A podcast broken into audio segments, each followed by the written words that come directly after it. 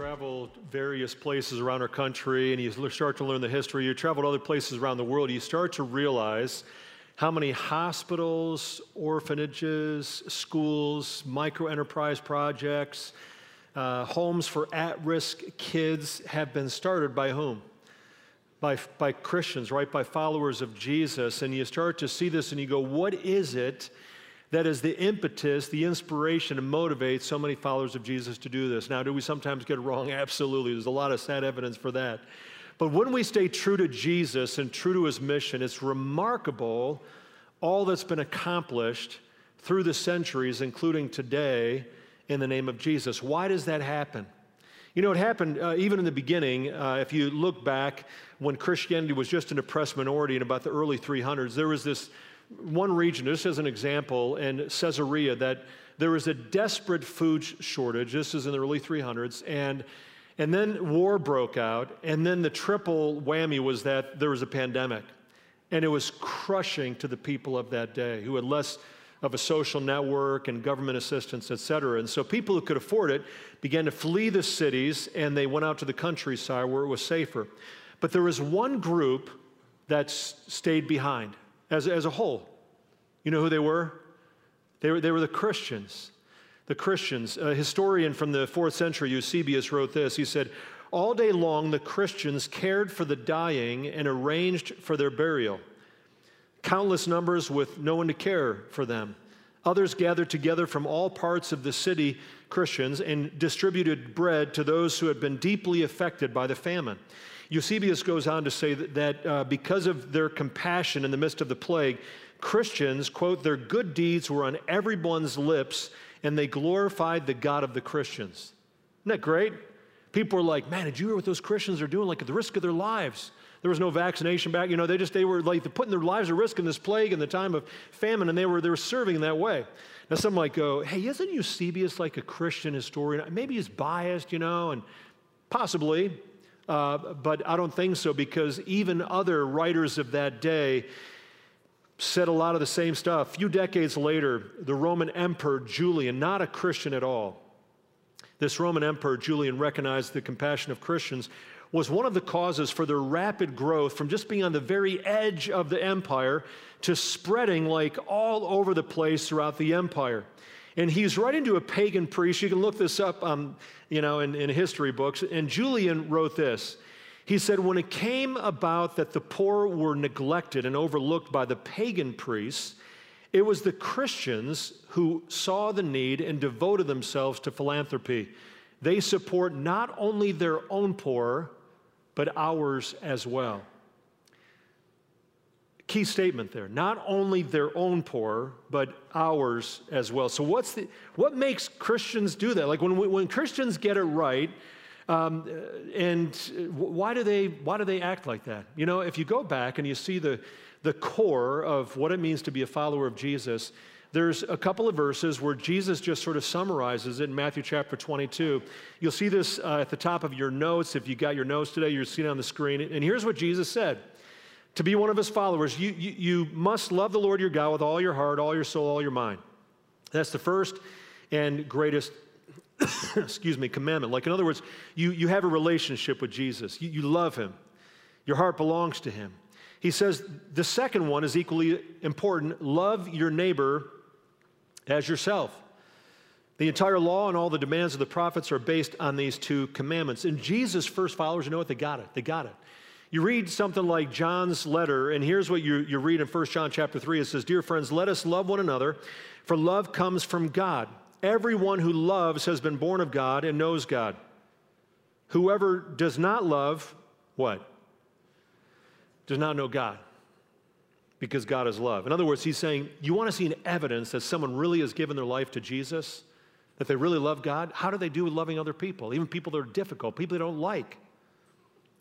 John says a bit later, he says, Whoever does not love their brother or sister whom they have seen cannot love God whom they have not seen. Okay, enough convicting stuff from John and Jesus and all the rest, right? You hear a theme, right? that following the way of Jesus means following and, or valuing other people, even difficult people, people you, you don't like, people who are different than you are. And it's evidence that you really have a love for God. You love your neighbor, how? As yourself. In other words, the same dignity and respect and kindness and goodness that you hope is shown to you is what you give to the people around you. You love your neighbor in the way that you would say, This is the way I want, you know, in my best moments to treat myself or for other people to do the same. So here's the question that comes up If I'm supposed to love my neighbor as myself, who's my neighbor? Who's my neighbor? I mean, if this is this important to being a follower of Christ, to love the Lord, to love my neighbor, who's my neighbor? That's the question that Jesus addresses in the parable we want to look at today. And so I want to invite you to turn your Bibles with me to Luke chapter 10, third book of the New Testament. And if you have your, if you don't have a paper Bible, the Bible app on your phone. And then notes on the way in, if maybe you saw on the tables, there's some notes to follow along. And if you missed those, just go to gracecma.org, click bulletin, and you'll see the message notes are right at the beginning there.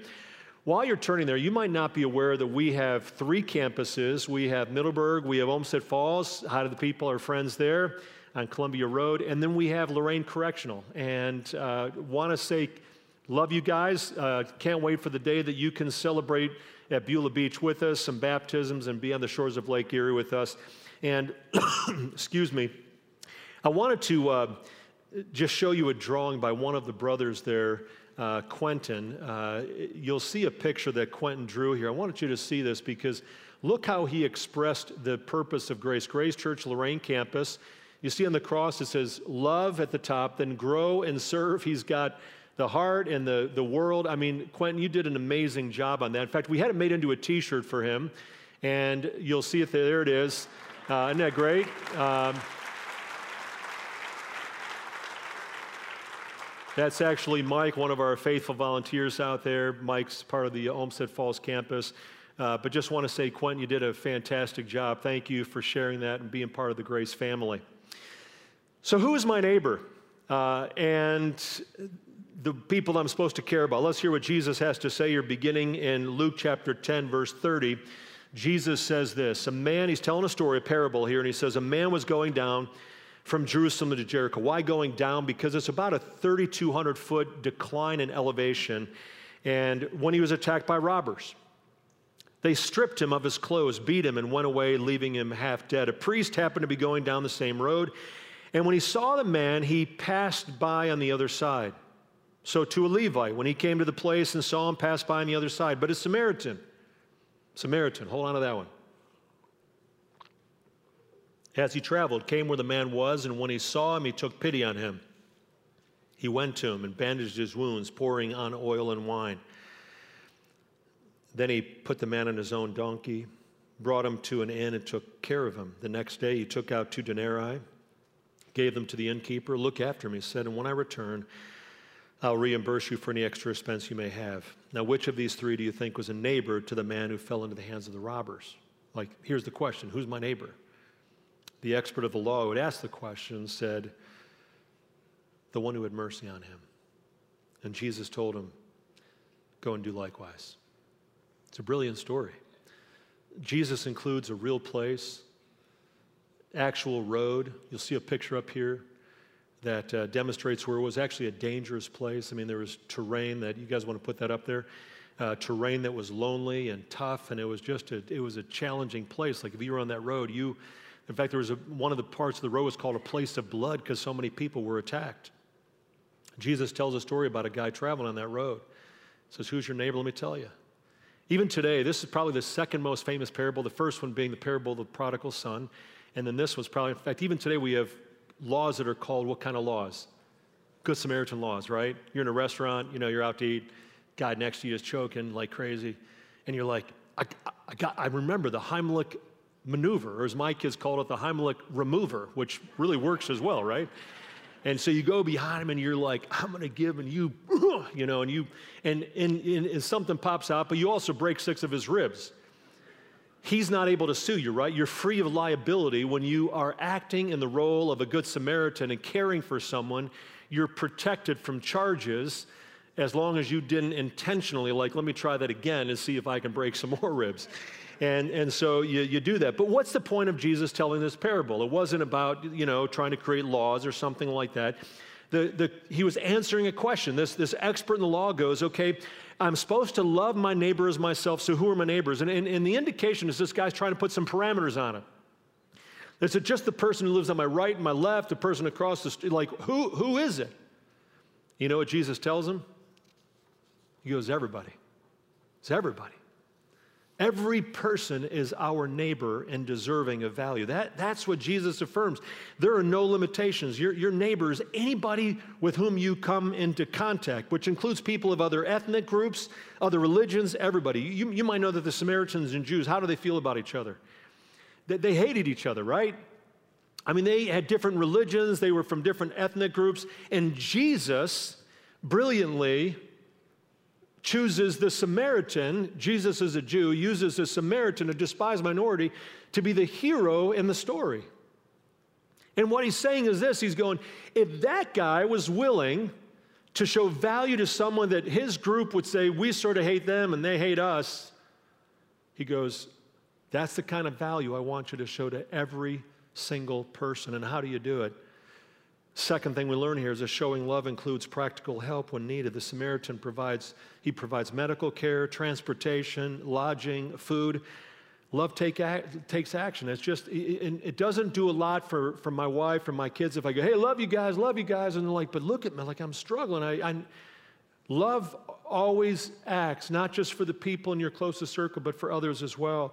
And, and John, one of Jesus' best friends, says, if anyone has material possessions, in other words, if you have the capacity to help and you see your brother or sister in need, but you have no pity on them, how can the love of God be in that person? Dear children, let us not love with words or speech, but how? With actions, with actions. You don't just say you love them, you love in practical ways. We can also appreciate how Jesus acknowledges that we all have human limits and can partner with others. The Samaritan doesn't you know, take this guy to the hotel and just camp out with him and go, as long as you need me here, it might be two months, I am going to be here at your side. He doesn't do that, right? He's got other responsibilities. The reason he had material possessions is that he was able to have a job and, and he, he was able, he had means and he was, and he's like, hey, I want to make sure you're cared for. You know, this guy's going to take care of you. Tells the innkeeper, he says, if this guy, if I come back and there's, it's not enough money what I gave you, I'm, going to give you more. I like that because we can read a story like this and we can feel overwhelmed if we think, I have to help every single person and help them to the very end. And Jesus is saying, this guy's still a hero, right? He, he, he reached out, he did what he could. He, he works with a partner, um, and for us, it might be agencies or whoever to say, I'm going to get you the help that you need. So, how do we do this? How, how do we, you, know, you can read a story like this and go, wow, like life is so busy. I, if I'm really honest, like there are times that I feel like I want to be like those first two guys where I'm like, and whatever reason they, they, you know, they when they see the guy over there, they're like, I am like, I just I didn't see him. I, I didn't see him, you know, and you why? Maybe they were really busy. They had an agenda, which is often, you know, I'd probably say is what would hold me back. It could be that they thought eh, this guy is half dead. Maybe he is dead. And the eh, ritual impurity as, as a Levite and a priest, if they touch the guy, then they, they can't, you know, they can't do their jobs for a while. Might have been they thought the guy's half dead, which means the attack didn't happen that long ago, which means those robbers might be where? Like I stopped to help here, and just like happens to some good Samaritans today, like you get robbed, right? And they're like, I don't want that to happen. So they scurry on and they find their way. And then you have the Samaritan comes. Something, here's the turning point in the story. Jesus says the other two, they, they make a wide swath, but the Samaritan comes and it says he felt compassion.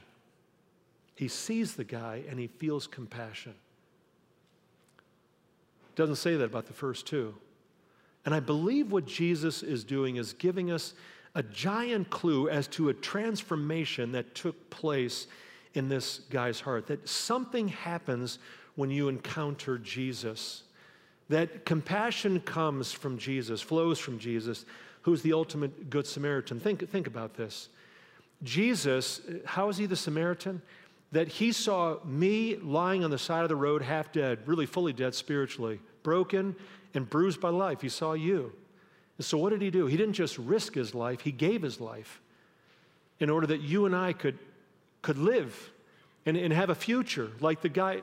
Jesus is the ultimate Good Samaritan. And when we've encountered that kind of compassion in Jesus, there's something about that relationship that we have with Jesus where his spirit comes and lives inside of us. And he gives us the heart of Jesus. I, I think this guy here, there was something about he, he had encountered, you know, Jesus said the first command is to love the Lord your God. This guy had gotten that. He had experienced a relationship with, with the Lord, and now he's saying, now, well, I like the way Paul puts it in, in Romans chapter 5. He says, We know how dearly God loves us because he has given us the Holy Spirit to do what? To fill our hearts with his love, right? To fill our hearts with his love. Think of a water, of water being poured out, you know, into a, into a glass, and you see the, the love that's, that it's just like the character, the heart of Jesus being poured out and you're the glass, and he's just letting his goodness and his peace and his kindness be poured out so that you have something to give to others. So, genuine good deeds, listen to this genuine good deeds are evidence that a heart has been made new by Jesus. Jesus said this on one occasion. He says, You know how you can tell the health of a tree? Says, You can tell a tree by its what? By its fruit. That's right. But the fruit does not make the tree come alive. The fruit just reveals that the tree what? Is alive. It's the same thing for you and me. When you and I go about and we do some good things for other people and we show kindness and goodness is poured out from our lives to others, we stop and we help someone in need, it doesn't make me spiritually alive. It reveals that I have spiritual life. Does that make sense? Paul puts it this way in Ephesians chapter 2. He says this He says, God saved you by his grace when? When you believed. And you can't take credit for this, it's a gift from God. Salvation is not a reward for the good things we have done, so none of us can boast about it. You go, great, I'm off the hook. I don't have to do good things. But listen what he goes on to say. For we are God's masterpiece. I mean, let that one sink in. You, put your name in there, you are God's masterpiece. He made you, shaped you. He knew exactly how you would be, and he, he sees you as a person with great value. And He has created you and me anew in Christ Jesus. Why? So we can do the good things He planned for us long ago. Just ponder that one second. Jonathan Schaefer is God's masterpiece, and God has a whole bunch of things that He planned for me to do from a long time ago. You, Quentin, are God's masterpiece. Alyssa, Bill, Jeff, Melanie, you're, you're God's masterpiece. He made you, He shaped you, He formed you, and He has a whole bunch of good things for you to do to express His kindness and His goodness. It's like God has all of this goodness He wants to dump out on the world that He made, but He doesn't just do it on his own. He says, I'm going to do it through you. I have all kinds of good things that I planned for you to do a long time ago. So I think every day, um, certainly every week, there's different people the Lord's going to bring across our path. He's going to put them on your mind, and He's going to go, you know what? Um, I think you should send that person a note of encouragement. Just tell them, you know, uh, maybe give them a gift, offer to help with you know, their child care, do something, but what can you do to be a neighbor to that person? If you're saying, I, you know, I don't really, I'm not really sure, or I'd like to do this on a more consistent basis, out in our lobby today, both of our campuses, uh, there are, uh, we call them Serve Central tables. You see all the balloons, and, and people there who'd be glad to talk and say, hey, here's the QR code and check out all the different opportunities to serve, and you can do with others. You can partner with others. And those of you at Lorain Correctional, I, I mentioned last week that, that there are guys that you can reach out to. You can make an impact. People who are new or people been around for you go, this guy just got some bad news from home, and, and you can be there support one another. In this cultural moment, uh, I want to talk about some vulnerable people among us today, and there's been a lot in the news and almost every day it seems. And who are the people who need a neighbor, and some people specifically today? Last week we mentioned examples that Jesus gave from another parable. He talked about those who are hungry and thirsty. He talked about people who are strangers, like immigrants and refugees. He talked about those who are incarcerated. He talked about, he just mentioned, he's mentioned those who are sick. And he made that remarkable statement. He says that when you serve other people in need, you're actually serving whom? Jesus, right? I mean, it's, it's just, it's incredible that when we're a neighbor to the people around us, and Jesus in this current parable, that when we're neighbor, we're actually the guy on the side of the road, when we serve that person, we're, we're really serving Jesus. So, for a few minutes, I want to just mention two groups of people big in the news who need that kind of neighboring today. And you're going to see on the screen, we want to care for, for mothers uh, who, who find themselves in need and families, and we want to care for unborn children. It's a both and. And, and my concern is this that a lot of people in our society, it's either or. Uh, it's either, I, I, I say a lot about the moms and reproductive rights and and you know they, they have they should have you know power over their own bodies or all they care about is the babies and, and, it's, and it's a both and. We can be a neighbor to, to everybody, because who are our neighbors? Everybody, right? Everybody in need. And so, uh, in the wake of the Supreme Court decision a couple of months ago to overturn the 1973 Roe v. Wade decision, what does it look like for you and me to be, to be neighbors? Uh, I, I'm grateful for that decision. I didn't know it would happen in my lifetime. I know some of you would disagree with me. But I want to just talk about this. How do we show love to moms? What does it look like for us to be a neighbor to a mom who finds herself with an unplanned pregnancy? You know, a lot of women, it says in your notes, or I put a line here, many women who have an abortion feel as though they had no other choice, or maybe uh, the father of that little one, and it can be an extraordinarily painful decision. We want to be neighbors to parents in crisis like that, and we can do that in a few ways. Uh, we can show compassion and meet needs through organizations like the Cleveland Pregnancy Center. Uh, did you know that there are over 2,000 pregnancy centers around our country, more than there are Planned Parenthoods, uh, thankfully, uh, making a difference, just coming alongside parents saying, what can we do? Clothing and, and baby goods and, and helping, counseling, and all the rest. There's Laura's Home for women who find themselves in crisis. Cleveland Angels, which helps parents who are doing uh, foster care. There's Safe Families. I put the links to each one of those in your notes today. Great organizations that are having an impact all throughout our region, and I'm so grateful that a lot of people at Grace are plugged in with these organizations. In my heart, I'll just tell you, I hope there'll be more and more. I hope there'll be more and more of you who are doing foster care, coming alongside families and saying, I, I, I, want to be a part of this and, and make that happen. You know what else we can do? Not only show kindness to, to, to parents who are in this, but to say, I can also advocate for policies. And, and if you're in a business position, there's a proverb that says this if you have the power to do good for someone in need, do it. Make that happen. I take that responsibility from me. I, I, lead a staff team here. What, what can we do about maternity leave? Can we make those longer? Can we advocate for better prenatal and postnatal care for moms who are in need? I was grateful to see that in Ohio, it looks like we're going to be going from three months to 12 months of postnatal care for moms in crisis. What about child care options? What can we do to say we're going to be a neighbor to moms, to dads who find themselves in a situation where they go, I don't know what to do. This is totally going to ruin my life and the plans for my life. Be a neighbor. Be a neighbor to parents who are in need.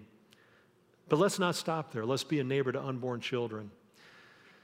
I want to just be clear that this is not, you know, what I, I hear, I'm, sometimes I hear people today like, don't shove your religious views on me. This is, this is not we have laws all the time that we restrict our own rights for the people around us, right? Uh, Mary and I, uh, sometimes we, you know, we'll get our, our kids got us this little speaker, Bluetooth speaker. We'll go outside on our back patio. Can we play that music as loud as we want? No, no. If you live in, in most communities, there's a statute that you can't play the music as loud as you want. Why? Because, because your neighbors matter, right? Your neighbors matter, and I want to keep good friendships. So I restrict my freedom because of the rights of people around me. The same thing when I'm driving down the highway. I can just drive as fast as I want. Why not? We have laws against that. They're not religious laws. They're laws that just acknowledge that everyone has human rights and that the people around me, if I drive ridiculously fast, that that's going to put other people around me who matter to God is going to put them in danger. So in any democracy, freedom has limits, and those limits are often in place to protect individual persons. So let me ask this question. Here's the key question When does a person become a person? That's the big question. When does a person become a person? Did you know that all of the genetic material, anybody in science and medicine will tell you this, and even you have to be a scientist or medical person, but all of the genetic material that makes you you was present in that fertilized egg from the moment of conception. It didn't need anything else. You were you in that fertilized egg. I was, what made me me was in that fertilized egg, and we grew and we grew, and maybe I, I grew a little bit too much, and, uh, and, and, and the features began to show even in utero, and unborn children are, are human beings. First, a few scriptures, and then what science and technology now show us. The verse on the front of your bulletin is from Psalm 139 You saw me, Lord, before I was even born. Every day of my life was recorded in your book. Listen at this powerful statement from Jeremiah chapter 1. The Lord says, I knew you before I formed you in your mother's womb. Before you were born, I set you apart. That's God speaking to you. How about this one from Luke chapter 1? John the Baptist will be filled with the Holy Spirit even before he was born. That means he was a person even before he was born, right? And then when John's mother Elizabeth meets Mary, the mother of Jesus, like when they're both pregnant, says this, Luke 1. When Elizabeth heard Mary's greeting, the baby leaped in her womb, not in her arms, in her womb. And Elizabeth was filled with the Holy Spirit when someone says, Well, I think a woman should have the right over her own body, I'd say, well, I, I agree with you. Like, if she wants to have surgery and whatever, but when you're talking about another person, another person, if it's really a person, do I have the right to take the life of that person? You go, it's dependent on the mother. Our son had two open heart surgeries. And during his surgeries in the hospital, our son was completely dependent on the heart lung bypass machine, the vent during that temporary stage that make our son less human? Not at all, right? A baby temporarily dependent on mom. And in reality, even after birth, right? You leave baby on its own, it's going to die, left unattended. Being dependent does not make you less human. And then there are the absolutely compelling pictures that my parents and many of your parents never got to see. Look, look at one of these pictures here. That's incredible, isn't it? The one on the left in utero, the one on the right. Can I tell you, when my wife and I went for our sonograms for our kids, I wasn't sure if she was having a seahorse or if she was having a baby. I was like, I can't tell. Is it a dragon? You know, and so, but nowadays you look at something like that and you go, that's, uh, that, that's unbelievable, right? That's a, is, that a, is that anything less than a person? They need us to be their neighbors. And if you're wondering, Jonathan, why you're speaking to this today, because God has given me a responsibility. And Proverbs 31 says, Speak for those who cannot speak for themselves. Speak. And so I'm speaking today.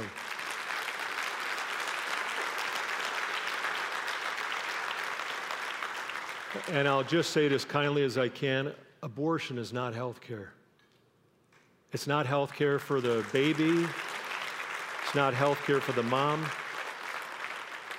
And so when you hear someone talk about reproductive rights, there are certain aspects where, yes, you have control over your body. You can choose who you're going to be sexually active with.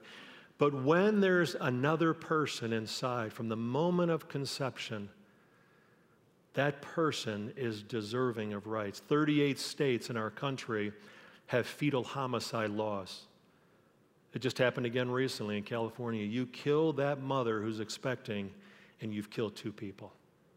We've acknowledged that already. So when we talk about reproductive rights, we say, don't let the media or other groups who are trying to fight for abortion rights deceive you. The lives of little ones are on the line. And we don't want to walk on the other side of the road and go, it's not, not my baby. I mean, do what you want with your. No, you're a neighbor to that person. Be a neighbor. Be a neighbor to unborn children and their moms. It's not an either or, but a both. Now, let me just speak a word of grace because for some of you, first, I realize some of you disagree with me, and I'm good with that. I listed a whole bunch of resources in your notes. You can read I continue to do that. Um, but but I, I want to just say for some of you today, you go, I, have had an abortion, I've been part of that as a dad, a parent, a mom, or whatever. Um, the wonder of the gospel is this the wonder of the gospel is that all have sinned and fallen short of the glory of God. That's Mary, that's me, that's you. Every one of us has a debt we can't pay. That's, we, we just can't, we can't do it. Like I'm, I'm, I'm not hafted on the side of the road. I'm dead spiritually on the side of the road. And the one of the gospel is that Jesus comes along and he saw me and he saw you and he was filled with compassion and he gave his life and he paid your debt so that you could be, the moment you put your trust in him, it's not automatic. The guy lying on the road could have said, Hey, leave me alone. I want to die. He had to be willing to. So you say, Jesus, I put my trust in you. I have a debt I can't pay. Thank you. And when that happens, it says that the wages of sin would be death, locked out of heaven if you never received Jesus. But the gift of God is eternal life through Jesus Christ the Lord. You can be totally forgiven part of God's family and set free. And when you hear something like that, you go, I love Jesus for that. I love the fact that he would give his life for me, that he'd have compassion for me. There's an old hymn that says, Amazing love, how can it be that thou, my God, would what? Would die for me. And so when you experience grace like that and you experience the neighborly love of Jesus who gave his life for you, you just go, I want to show grace like that to the people around me. As He valued me, even when I was difficult and rebellious and all the rest, I want, I want to do that for people around me, even people that I don't like, people. And Jesus says the same, the final verse of this passage, parable. He says, Now you go and what? Do likewise. What's the core of our faith?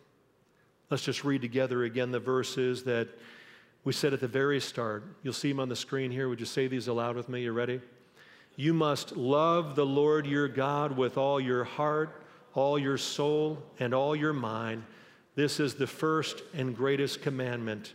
A second is equally important love your neighbor as yourself.